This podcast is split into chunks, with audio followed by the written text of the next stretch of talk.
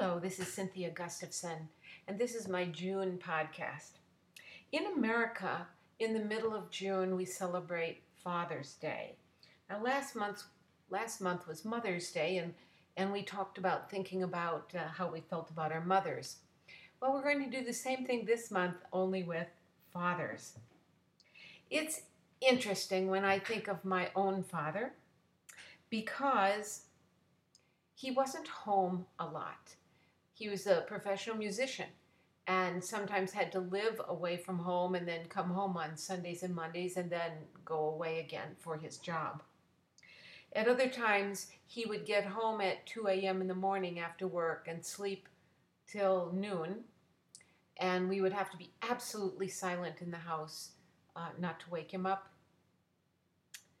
And then he died when I was just had just turned 13 years old. So I had 12 years with my father and not too much time in those 12 years.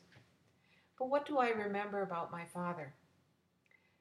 I would sit on his lap and he would give me his undivided attention, wave his thumb over my the back of my hand, and it felt like everything, everything was right with the world. I would sit around the kitchen table with the rest of the family, and he would have us laughing and laughing and laughing, just about nothing, just talking silly. And he was a very, very charismatic person. Now, the fact that he was a charismatic person, uh, intelligent and musical, also made him very attractive to the ladies, other ladies other than my mother. Um, in my adult years, I have now found out that he had another family. That made me angry when I found out.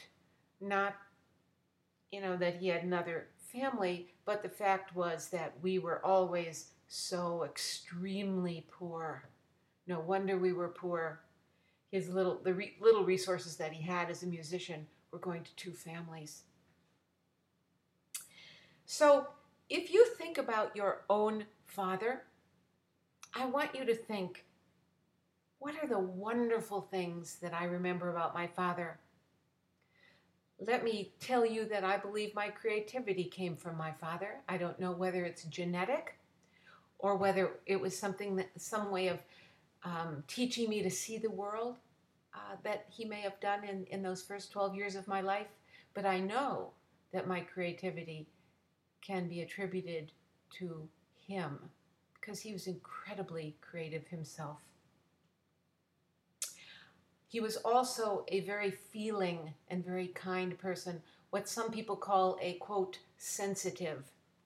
He was one of those, and I am also. Those are things that I think are wonderful. The things that I don't like about him, well, I've just mentioned those, haven't I? So, what I want you to think about is your own father. What were the wonderful things about your father that you couldn't have gotten from anyone else in the world? Very unique characteristics about him. And then what were the things that really aggravated you? Do you remember when you were a teenager and your dad just aggravated you every single thing he did? Or maybe you aggravated him and he let you know it? But I want you to think of those two things the wonderful things and the things that you didn't like.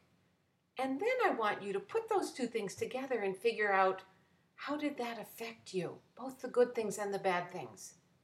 How did it make you into the person you are? And if you're a male listening to this, how has it changed how you are a father or approach your nieces or nephews. And if you're female, I want you to think about how do you relate to your husband, the father of your children, um, or your own father as he ages. These are big questions to ask. Sometimes we get through Father's Day by just sending a Hallmark card and saying, I love you, and not thinking about the big issues who is this person that walked or is walking the world and had this enormous influence on you. So I want you to think about that on this Father's Day. And if you have the time and the energy, write about it because that's what this blog is all about is writing. I've written many, many, many poems about my father. I'm not going to read one today. I'll do that another month. Today, I just want you to think about Father's Day and who your father is. And maybe who is the father of your children, or are you a father? That's it. Keep following me on www.cynthiagustavson.com.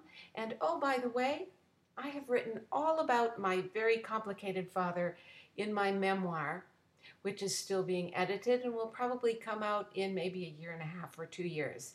But there will be some time when you will be able to read about that very complicated, complex, talented, and loving man. See you next month. Bye.